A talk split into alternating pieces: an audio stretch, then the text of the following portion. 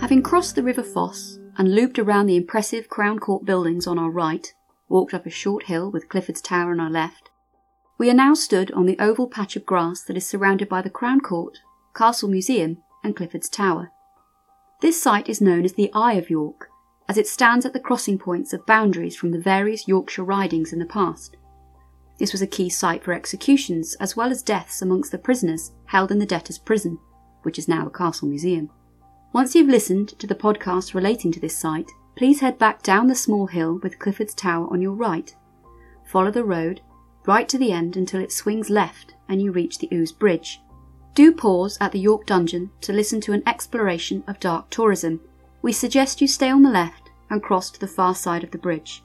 This location is often busy with traffic and pedestrians, so in order to listen to the relevant podcast for this location, we suggest you go down the steps on the left to stand on the banks of the river overlooking a very small beach. Please note a plaque at the top of the steps to Margaret of Clitherow.